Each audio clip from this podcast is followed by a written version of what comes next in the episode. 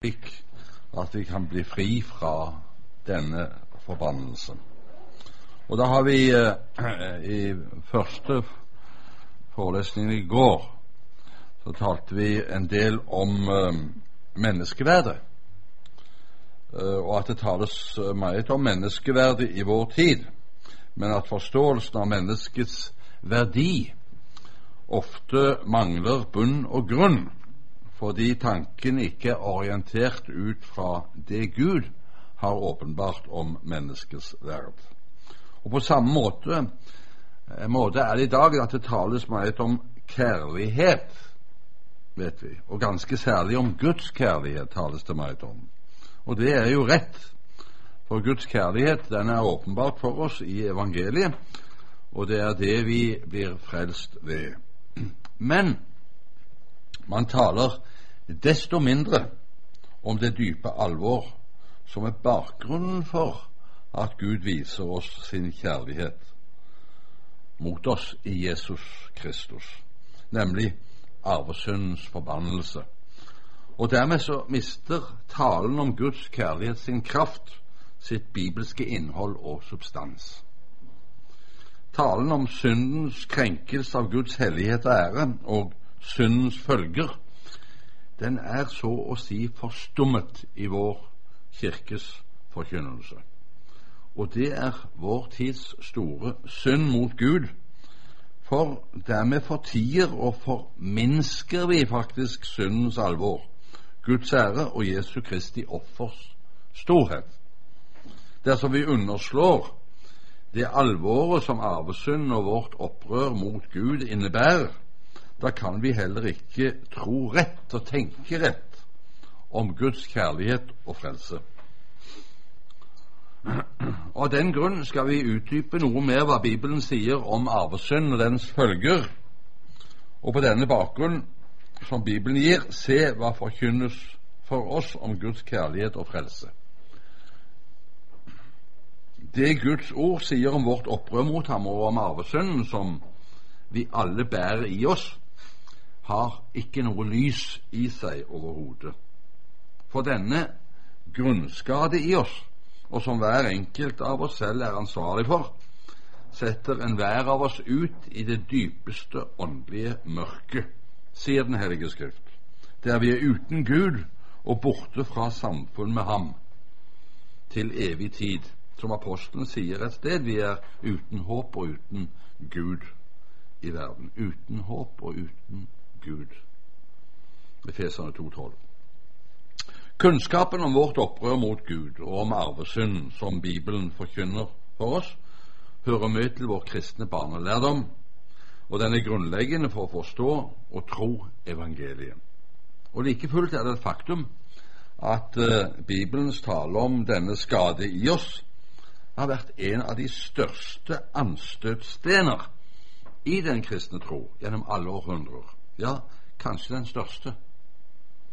Vi pleier vel gjerne med apostelen Paulus å si at Jesu Kristi kors er den egentlige anstøtstenen og dårskapen som vi taler om i første Korinterbrev. For Paulus sier jo men vi forkynner Kristus korsfestet.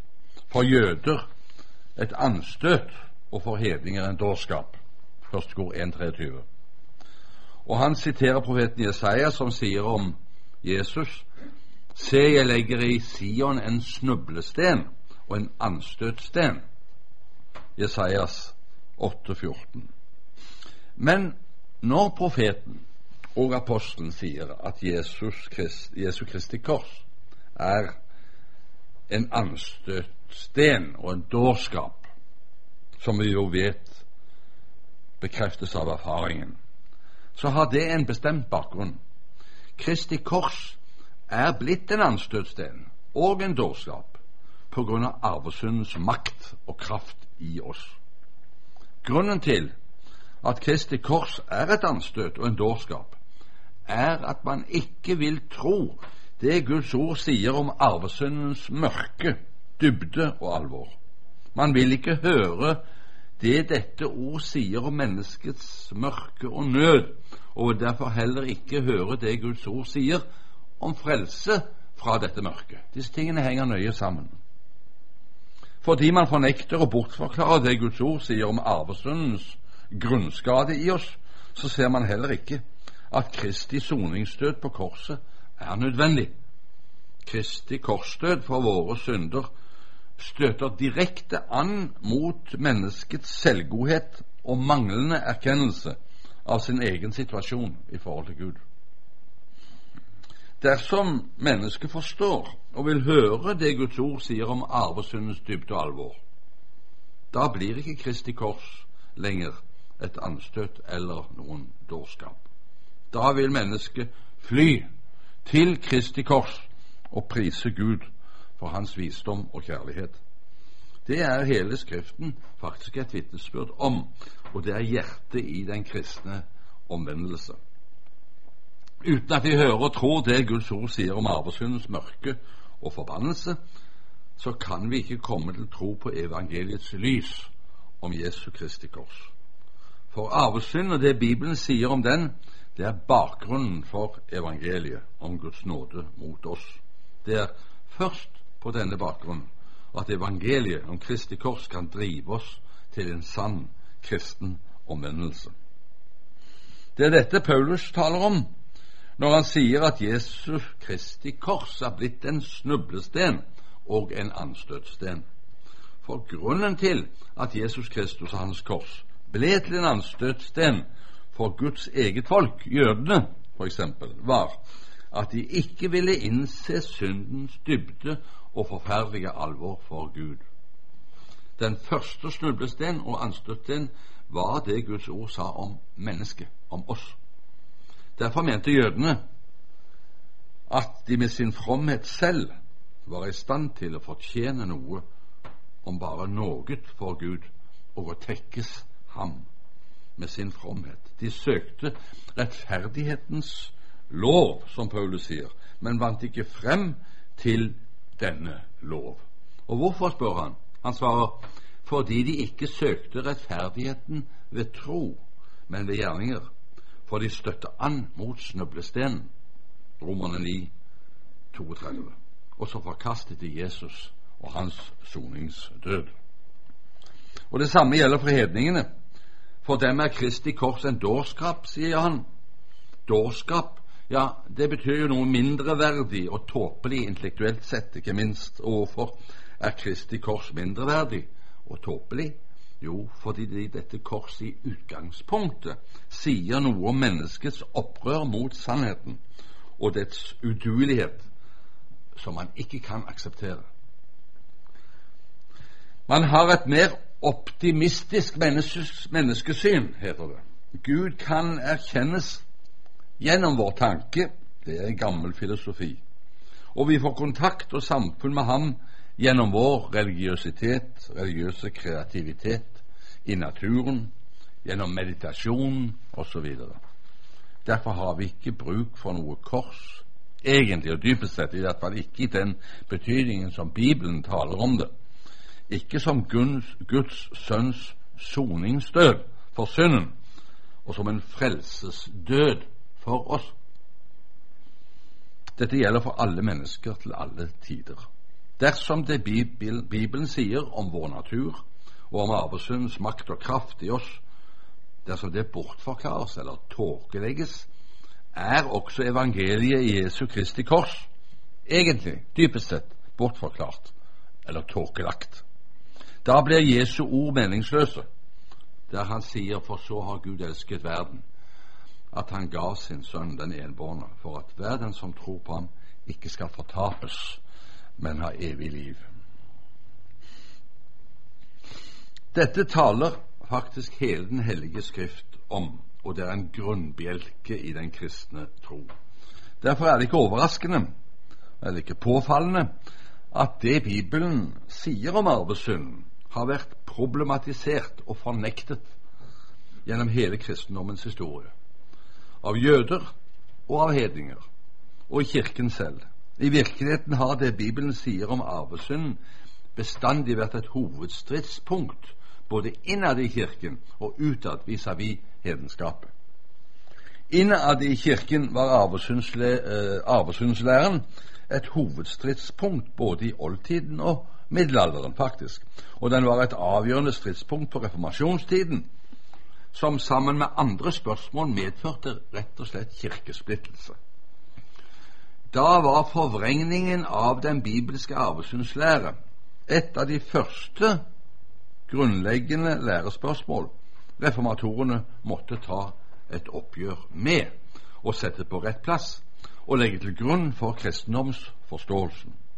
For reformatorene så klart at forvrengningen av arvesynslæren samtidig førte til en forvrengning av evangeliet, Kristi kors og betydningen av det. Det gjelder også, og enda mer tilspisset og alvorlig, for vår egen tid. Den første og største anstøtsten for vår tid er den kristne forkynnelses tale om synden. Taler man på bibelsk måte om synden, det Bibelen forbinder med synd, da tåles det rett og slett ikke. Man vil ikke høre Guds egen tale om menneskets opprør mot sannheten, det åndelige mørket og fortapelsens situasjon. En ny form for allmennreligiøsitet har langsomt, men sikkert overtatt tenkningen i vår tid. Man er religiøs, ja, meget religiøs. Det er inn i vår tid å være religiøs. Åpen mot det hinsidige. Man taler om vår tids spiritualitet.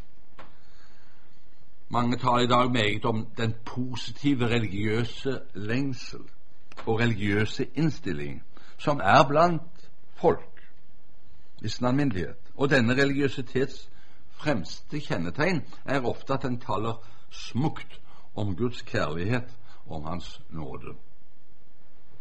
Men man er ikke villig til å tale om vårt åndelige mørke, om vårt syndeforderv, om den konkrete synd som Guds ord taler klart om, og om et menneskes forpliktelse på Guds bud i Hans hellige lov. Det skal belegges helst med taushet. Det spørsmålet det er liksom privat og må avgjøres av den enkelte. Av den grunn kan man heller ikke tale om Kristi kors i den betydning det tales om i Bibelen. For der synden ikke lenger er Og det gjelder på tross av at han nevner Kristi kors og taler om Guds kjærlighet om Kristi kors. For der synden ikke lenger er det Guds ord sier at den er, blir heller ikke Kristi kors det Guds ord sier at det er og betyr. Og troen blir egentlig tømt for sitt bibelske og kristelige innhold. Den blir ikke lenger noen frelsende tro. Bibelens lære om arvesynden er sådan sett blitt en første og grunnleggende anstøtsten vedrørende mennesket og det Guds ord sier om det. Og Det fører igjen til at den kristne tro hos mange mennesker i vår tid, som tidligere, er blitt omformet til en kvasikristendom, hvor man selv bestemmer hvordan Gud er, hvor man selv bestemmer hva som er sant og falskt, rett og galt. Sannheten fra den levende Gud i Hans åpenbaring i Den hellige Skrift er undertrykket eller forkastet. Om vi nå en stund oppholder oss ved Bibelens tale om arvesynd, og det vår kirkes bekjennelse sier om dette spørsmålet, så blir vi påminnet om hva vår kristne tro dypest sett skal ha som innhold, ifølge Jesus Kristus selv, han som er troens opphavsmann og troens fullender, som hebreerbrevet sier. Hebreerne 12,2. Det første vi da legger merke til, er at hele Skriften taler om et før og etter syndefallet. Det er forutsetningen. Før syndefallet er de første mennesker, Adam, Eva, mann og kvinne, de er i Guds bilde, med alt hva det innebærer, som vi har talt om i de første timene. Med evig liv og i samfunn med Gud. Rettferdige og etter Guds vilje. Da de falt fra Gud i synd og opprør, ble alt dette forandret på en tragisk og forferdelig måte. Etter syndefallet er mennesket i konstant opprør mot Gud i sin natur, med et ødelagt gudsbilde. Det er lagt under forgjengelighet til død og uten samfunn med Gud. Uten samfunn med Gud. For synden mot Gud betød et opprør mot Guds eget vesen, mot Hans hellighet, mot Hans herlighet, og dermed et brudd på det som mennesket var skapt til å være. De betvilte det han hadde sagt, og satte sin vilje og sin tanke inn i stedet. Og dette brudd og tapet av samfunn med Gud gjorde at menneskets natur faktisk ble forvrengt, forvrengt, korrupt, til noe annet enn det det var bestemt til å være. Fordi de mistet ham som de var avhengig av for å eksistere i hans bilde. Det de var skapt til å være. Menneskets natur mistet livskraften fra Gud, det livet som han ga dem oppholdt, og ble lagt under forgjengeligheten og evig død. Mennesket mistet evnen til å leve således som Gud ville det, og dermed hele sin eksistensmålsetting. De ble jaget ut av Edens hage, sier Bibelen, ut av paradiset, og mistet Guds ord, som bandt dem sammen i samfunn med Gud. Denne forferdelige og tragiske hendelsen kan ingen av oss gjennomskue eller forstå på annen måte enn ved de beretninger Skriften selv gir oss om dette. For vi som er falt fra Gud, kjenner ham ikke lenger av oss selv. Det er det tragiske ved arvesynden. Og vi kan heller ikke vite hva synd og opprør mot ham er, uten at han selv sier oss dette. Det må åpenbares for oss av Gud selv. Bare Han kjenner sitt eget hellige vesens dyp og sin herlighet. Bare Han kjenner oss til bunns, kjenner til bunns hva synd og opprør mot ham er. Av den grunn er arvesynden intet spekulativt eller filosofisk tema som svært mange forsøker seg på, enten det er teologer eller filosofer. Ingen vismann eller spekulant kan gjennomskue dette mysterium. Det er troens tema, åpenbart for oss av Gud, så vi med Skriftens ord kan forstå det. Opprøret mot Gud setter altså et klart skille i hele menneskeslektens historie. Det er tale om et før og et etter syndefallet. Så avgjørende er syndefallet for menneskeslektens historie at Bibelen sier at det er bare én eneste begivenhet senere som kan sammenlignes med den, fordi den er mer avgjørende, og det er Jesu Kristi komme til oss og hans soningsdød for synden. For den vender alt om fra arvesyndens mørke til evangeliets lys. Men dette alvor, som arvesynden betyr for tid og evighet for oss, det kom ikke til å gjelde bare de første mennesker, vet vi. For hele Skriften taler samtidig om at det er en ubrytelig sammenheng mellom de første mennesker og deres synd, og menneskeslekten etter dem, oss. Om vi siterer Paulus, så sier han at synden kom inn i verden ved ett menneske, Adam, og døden kom ved synden. Men døden trengte gjennom til alle mennesker, forgjengeligheten trengte gjennom til alle mennesker, fordi alle syndet, sier han. Romerne 5,12 fordi alle syndet. At synden med dens konsekvenser, dvs. Si døden og forgjengeligheten, er således at han trenger igjennom til alle mennesker, til hele menneskeslekten etter Adam. Det er det vi kaller arvesynden. Et ord som ikke direkte står i Skriften, men som får sitt innhold slik som vi her, således som vi her har tilrettelagt det. Og som Skriften lærer, er ikke dette bare en slags genetisk arvet skjebne som du og jeg ikke har skyld i. Det er viktig å ha klart for seg. Derimot sier Guds ord at du og jeg med vår egen selvstendige personlighet og vilje i vår natur, dvs. Si hele oss, er således at vi synder, og at du og jeg må stå til regnskap for det for den levende Gud. Det er vår skyld overfor Gud. En forbryter kan ikke unngå ansvaret ved å skylde på sin fars dårlige egenskaper og sin egen oppdragelse, for å bruke et ufullkomment bilde. Og om vi forsøker, og det er det mange som har gjort, å bortforklare vårt personlige ansvar for opprøret mot Gud, og ikke ser vår skyld i forhold til ham, så står likevel Guds ord fast. Du er den skyldige, liksom Adam var det. For Guds ord sier det gjelder oss i dag. Det finnes ikke én rettferdig. Enn ikke én. Det finnes ikke én som er forstandig. Altså Her går det på tikken. Det finnes ikke én rettferdig, ikke én. Moralsk sett er det ikke én som holder mål for Gud. Det finnes ikke én som er forstandig.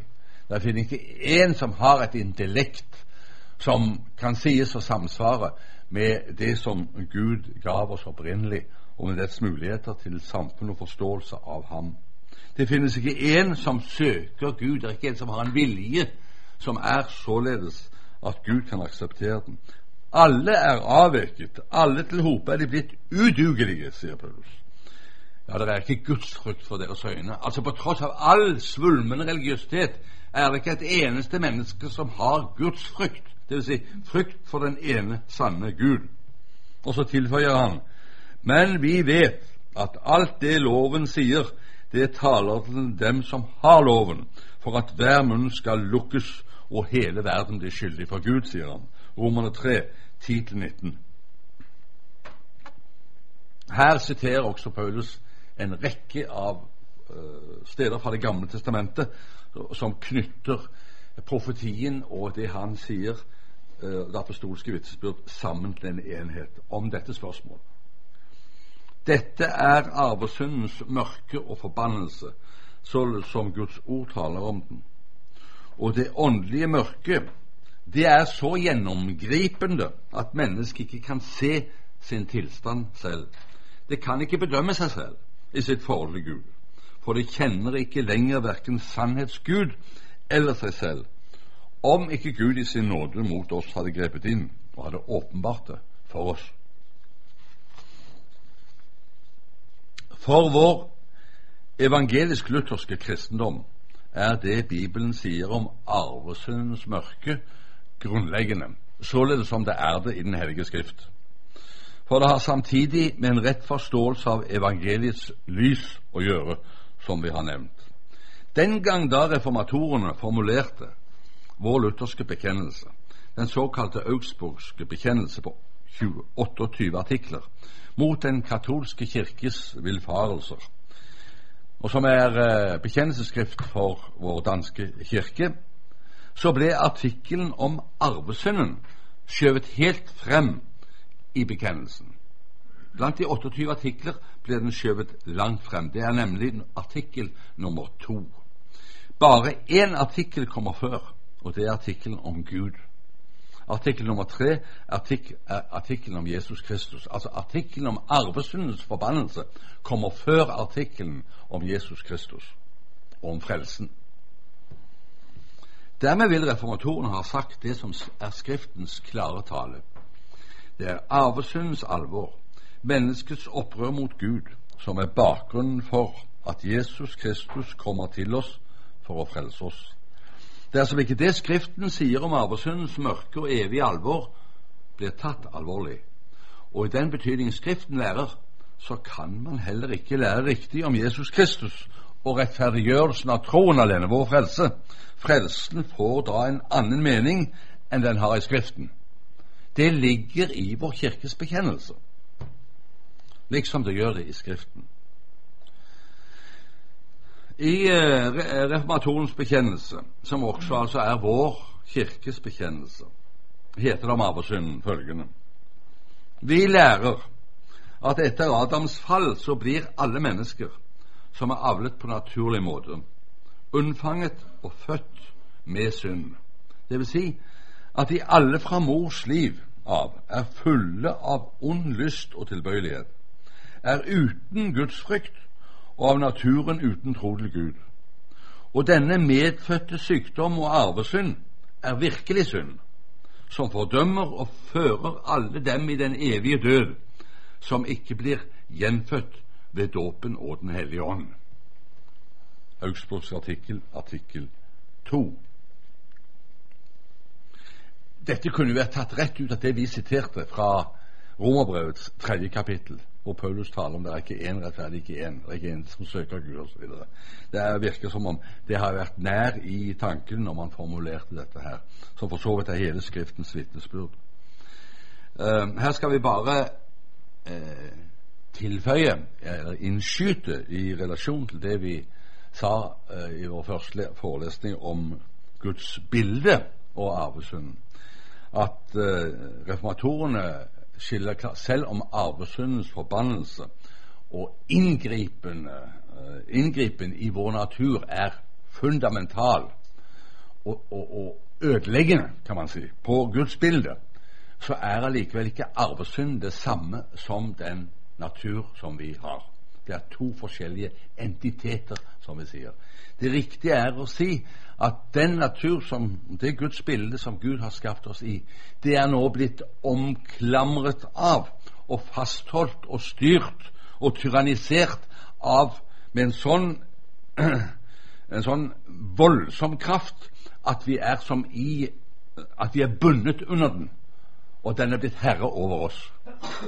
Men vi kan fremdeles si at vi er skapt i Guds bilde. Du og jeg er skapt i Guds bilde, men vi er under arvesyndens forbannelse og under syndens og djevel, synd, døden og djevelens jerngrep, som vi umulig kan komme ut av. Og det har altså ødelagt vårt gudsbilde, sånn som det opprinnelig var. Når det gjelder denne arvesyndens forbannelse, så er det bare ett eneste menneske i menneskeslektens historie som er unntatt, og det er Jesus Kristus. Guds egen sønn. Derfor understreker reformatorene at arvesynden gjelder jeg siterer, alle mennesker som er avlet på naturlig måte. Det er føyet inn en, en setting for å få det helt klart. Og dette vet vi stemmer med det Skriften sier om Jesus. Han ble ikke avlet på naturlig måte, men ble unnfanget ved Den hellige ånd. Han er uten synd, prøvet i alt, men dog uten synd. Han var Guds enbårne sønn som kom til vår frelse. Han var Guds evige og hellige jeg, som forenet seg med kjød og blod. Derfor var han også den rettferdige etter Guds hjerte og uten synd. Hvem av dere kan overbevise meg om synd? sa Jesus. Vi er unnfanget og født med synd, heter det videre i bekjennelsen. Og det stemmer overens med Skriften som sier det eh, som Skriften uttrykkelig sier. Profeten David, som Gud hadde åpenbart dette for, han sier, Se, jeg er født i misgjerning, og min mor har unnfanget meg i synd. Altså helt fra mors liv av. Fra konsepsjonens øyeblikk er denne maktsyndens, dødens og djevelens makt virksom over et menneske. Salme 51. Og Paulus sier at det naturlige mennesket som er under syndens og dødens lov, tar ikke imot det som hører Guds ånd til, for det er ham en dårskap, sier han. Og han kan ikke kjenne det, for det dømmes åndelig. Første kor 2.14. Videre sier Paulus at det mennesket som er i kødet, dvs. Si behersket av synden og døden og djevelens makt, som han uttrykker det, dvs. Si han er under arvesyndens herredømme, har et begjær attrå som er fiendskap mot Gud. For det er ikke Guds lov lydig, og kan heller ikke være det, sier han. Ikke bare at han konstaterer at mennesket er en synder, men han kan ikke være noe annet enn en synder. Således er arvesyndens forbannelse. Og de som er i kødet, sier han, de kan ikke tekkes Gud. Uansett, og Det betyr uansett hva de prøver på det, om de svulmer av religiøsitet og aldri så fromme menneskelig talt, så kan de ikke tekkes Gud, sier han. Roman 8, 7-8. Men reformatorene taler enda mer konkret om arvesynden, således som Bibelen gjør det. De sier at vi fra mors liv av er fulle av ond lyst og begjær, er uten gudsfrykt og av naturen uten tro og tillit til Gud. Det er sterkt. Men det stemmer med Bibelen, hva den sier om hvordan vi er i vår natur. Mennesket under arvesyndens herredømme har ikke lyst til Guds gode vilje. Den føles ubehagelig og ubekvem når man konfronteres med den, og hindrer den syndige naturs frie utfoldelse. Mennesket er fullt av begjær etter alt annet enn det Guds ord sier at det skal begjære. Mennesket under arvesyndens herredømme frykter ikke Gud men trosser hans gode vilje og misbruker hans navn og tilber avgudene. Og fremfor alt har ikke mennesket tro og tillit til Gud. I stedet fester man lit til seg selv, til penger, til karriere eller til andre mennesker. Ikke minst. Alt dette kaller reformatorene en sjelesykdom. Og det er en sykdom til døden, sier de. For arvesynden er enten den er mer eller mindre synlig, sterkere eller svakere, i sin effekt mer eller mindre kamuflert i ytre form, så er den en åndelig sykdom i forhold til Gud.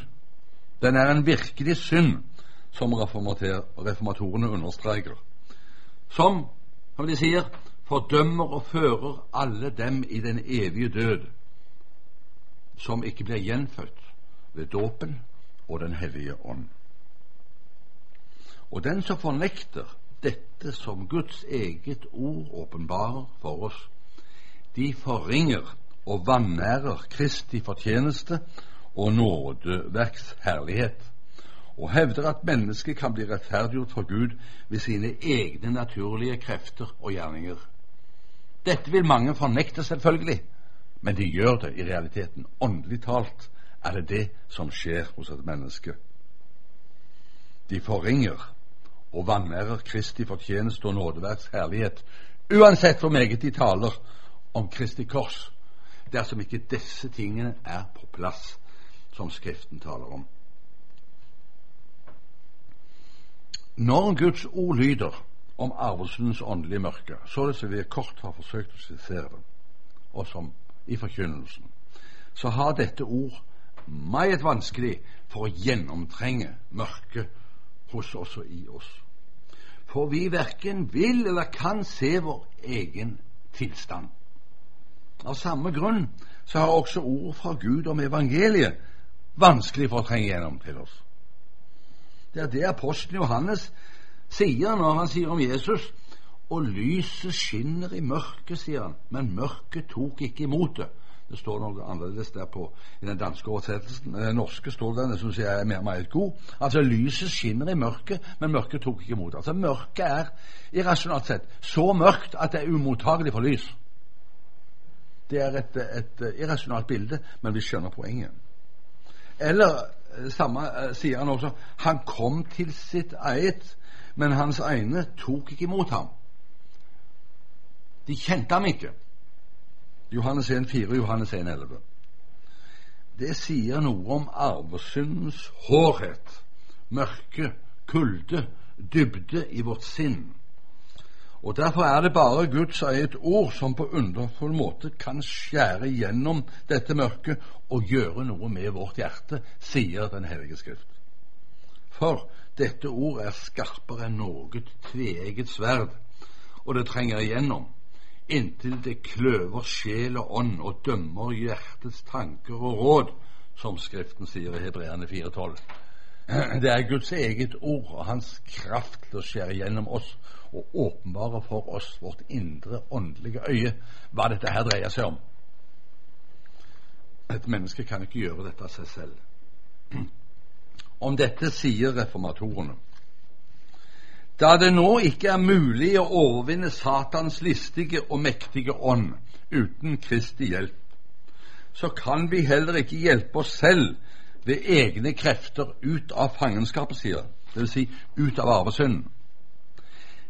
Det kan ses av all historie i verden, sier de, like siden verdens begynnelse, hvilken usigelig stor makt djevelens rike er. For man ser at verden, fra det høyeste til det laveste, er full av Guds bespottelse, full av store villfarelser og gudløse lærdommer som er imot Guds ord og Hans ord. Djevelen holder mange vise folk og mange hyklere som har skinn av å være hellige i verdens øye, øyne, jammerlig fanget med sterke bånd og lenker.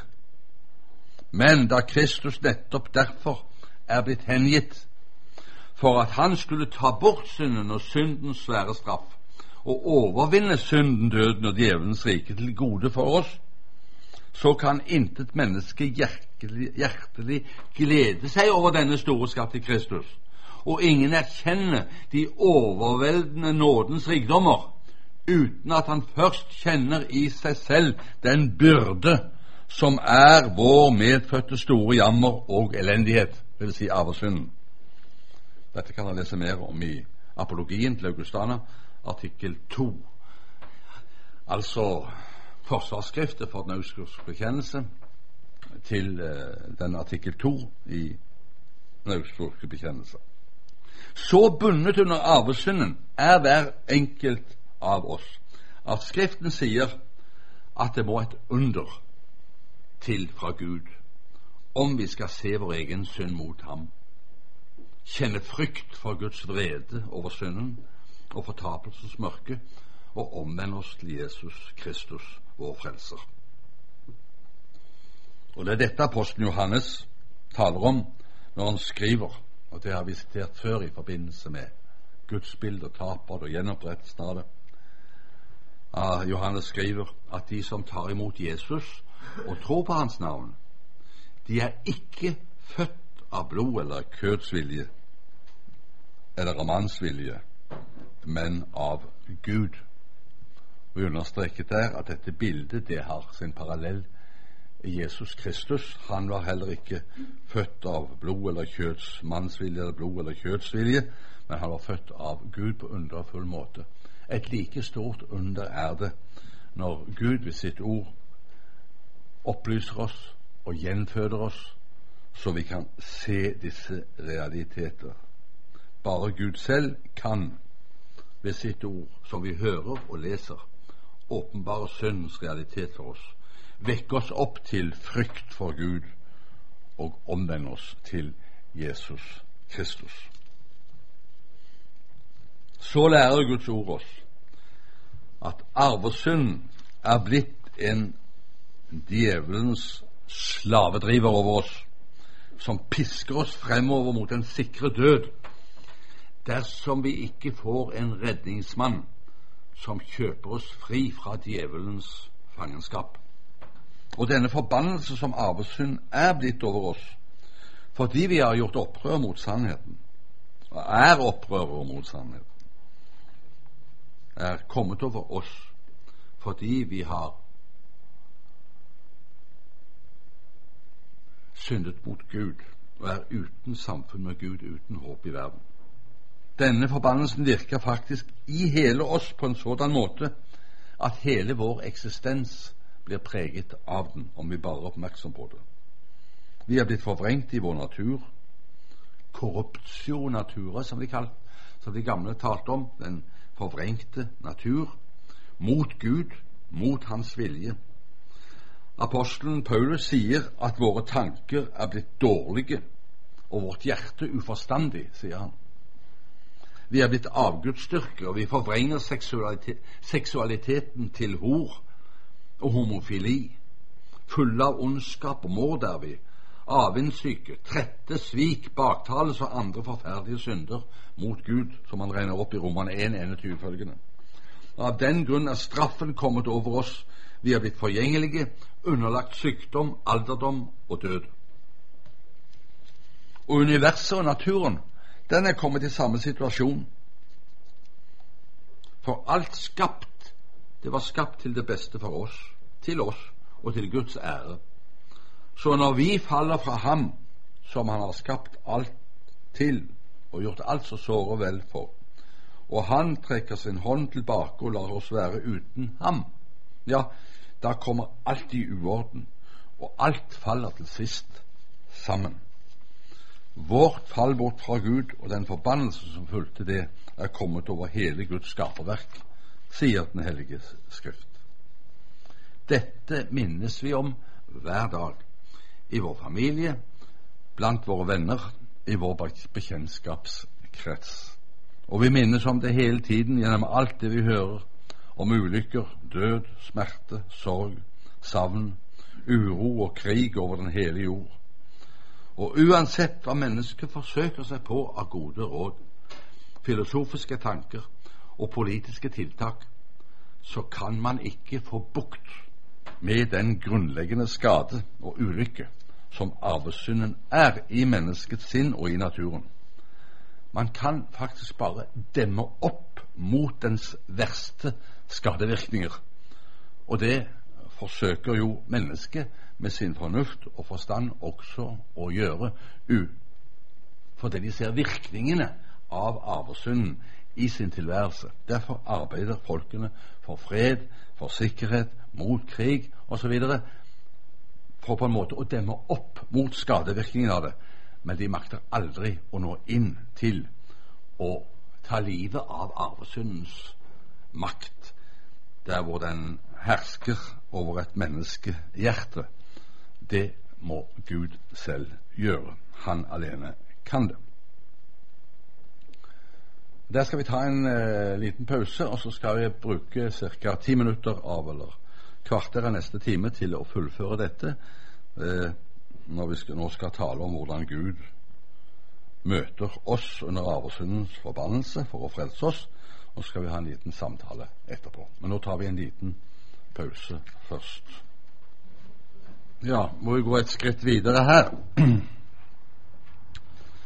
Eh, så var det altså ikke noe håp om ikke Gud i sin kjærlighet til oss likevel ikke slo hånden av oss. For selv om Han i sin vrede over synden og opprøret mot seg har latt denne forbannelse komme over oss og hele sitt skaperverk, han har latt det skje, han har latt synden få spille ut med alle sine konsekvenser, dog ikke alle, for han holder det onde i tømme, så har han likevel ikke sluppet taket i oss. Han holder alt i sin hånd tross alt. Det står han lar sin sol gå opp over både onde og gode, og lar det regne over både rettferdige og urettferdige. Han har satt grenser for hvor det onde skal nå hen. Han råder og styrer for at djevelen ikke skal få seire og ødelegge det han har skapt til samfunn med seg i sitt rike totalt. Og denne Guds makt den er så stor at han faktisk kan overvinne djevelen og arvesyndens forbannelse. Gud har i sin kjærlighet til oss laget en vei fra arvesyndens makt og forbannelse til frigjørelse fra den. Og det gjør han ved evangeliet. Og i Romerne 8, 1 står det og så er det, ingen fordømmelse for dem som er i Kristus Jesus. Så kommer det i vers 2 her. For livets ånds lov har i Kristus Jesus frigjort meg fra syndens og dødens lov. Altså Her tales det om en lovmessighet i tilværelsen. En dobbel lovmessighet. Det er syndens og dødens lov, og så er det livets ånds lov.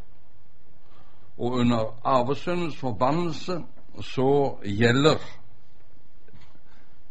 syndens og dødens lov, og den er, det er like fast som eh, en lov er det, som Gud har gitt, at er vi under syndens, synd og dødens herredømme og djevelens herredømme, så er, har dette en lovmessighet i seg som fører et menneske i fortapelsen, bort fra Gud til evig tid.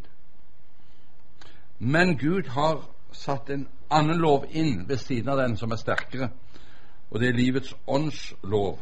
Og det er en lovmessighet som er slik at den seirer over syndens og dødens lov i Jesus Kristus. Hvordan da? Jo, som han sier her, for det som var umulig for loven, idet det var maktesløst ved kjødet, det gjorde Gud idet han sendte sin sønn i syndig kjøds lignelse, og for syndens skyld og fordømte synden i kjødet, for at lovens krav skulle bli oppfylt i oss, vi som ikke vandrer etter kjødet, men etter Ånden. Og med disse ordene kan man si her kunne det sies veldig mye. Det er alt som har med evangeliet å gjøre. Men vi må nøye oss med uh, noe essens her. Og disse ordene de beskriver da apostelen veien fra arvesundens mørke til evangeliets lys, og hva det innebærer. Først så sier Paulus at Guds egen lov faktisk er maktesløs i møte med mennesket.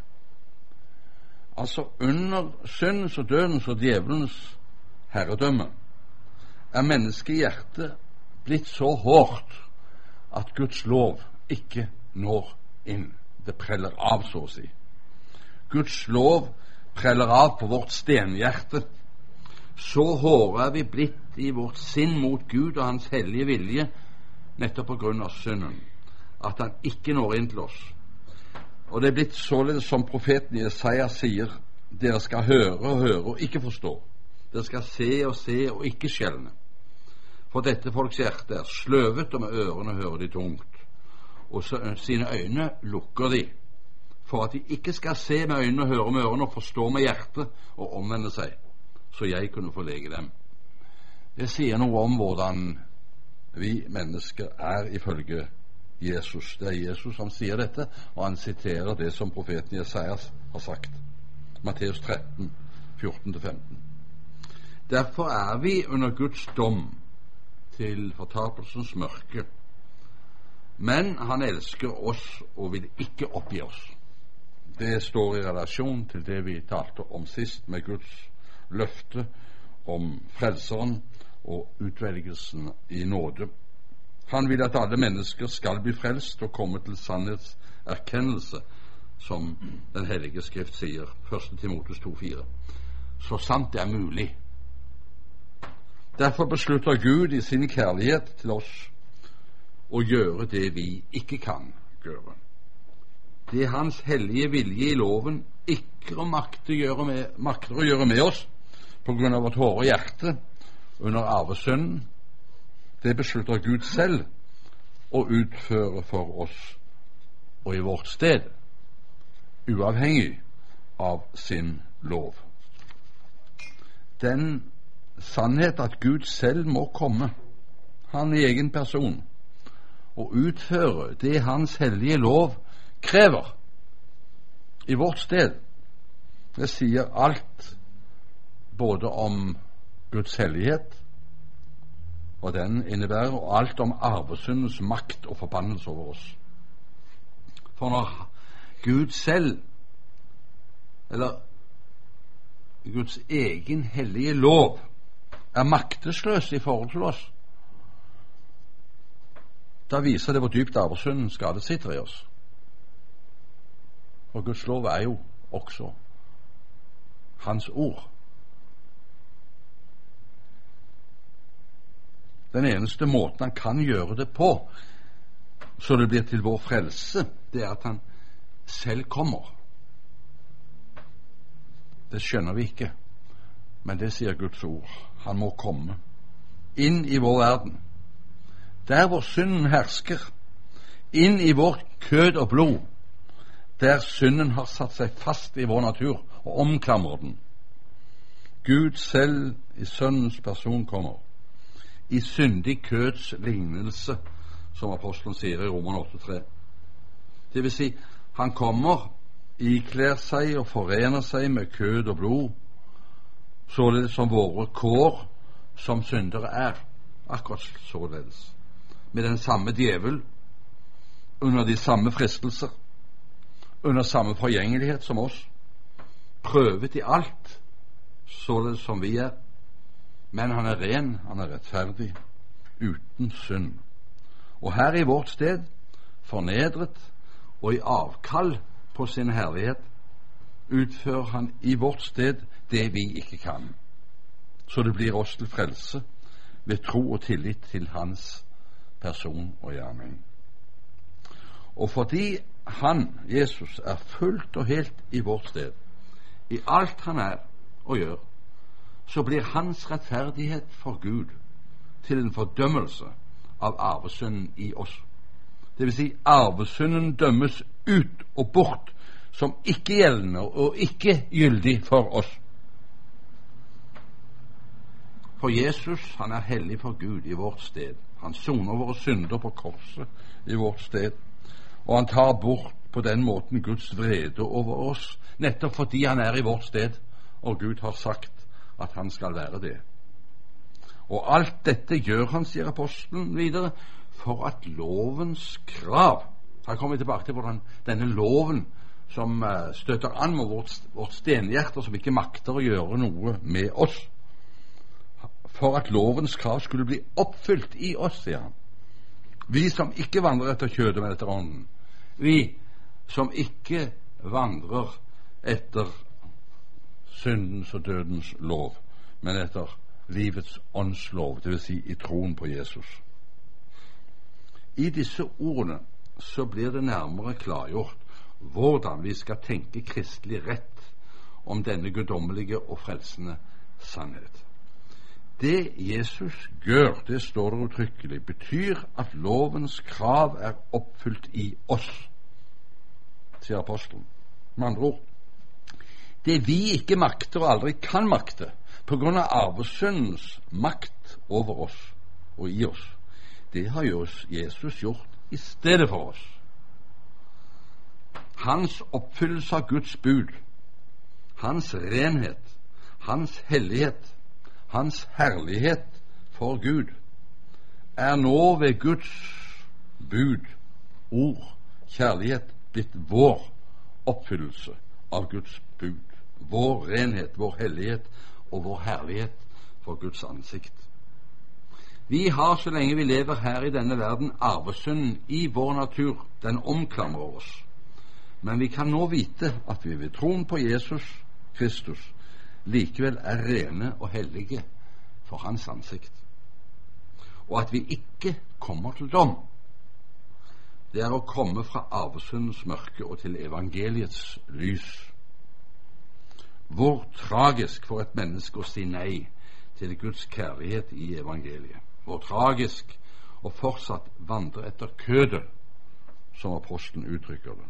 Det betyr nemlig å forbli under syndens og dødens lov. Det å ha arvesynden som herre i livet sitt, og å la den og djevelen råde. Det mennesket står visselig under Guds vrede til fortapelse. Det sier Skriften klart. Derfor skal vi omvende oss til Jesus Kristus. Og vi skal gjøre det daglig, fordi arvesynden i oss er så sterk og har en sådan makt over oss. Troen og tilliten til det Jesus har gjort for oss, er evangeliets lys for oss og det glade budskapet. Derfor kalles det glade budskap. Å ta imot dette glade budskapet i tro og tillit, takknemlighet, hengivenhet, det er det samme som å vandre etter Ånden, som apostelen Paulus sier. Å vandre etter Ånden, det er å tro på Jesus Kristus og hans gjerning for oss. Da vil Gud virke den gode gjerning i oss. For begynnelsen på den gode gjerning er troen på Jesus Kristus, og han vil fortsette denne gode gjerning i oss, så vi vandrer i de gjerninger som han har lagt framfor oss. Da er arvesyndens forbannelse tatt bort fra oss, og Jesus er blitt Herre, og velsignelsen i livet vårt, kraften som bærer frukt. Da kan vi løfte vårt blikk og se frem til den dagen da Han kommer på himmelens skyer og setter alt i rette skikk, og endelig ødelegger for alltid synden i oss og djevelen for all fremtid. Her slutter vi denne timen.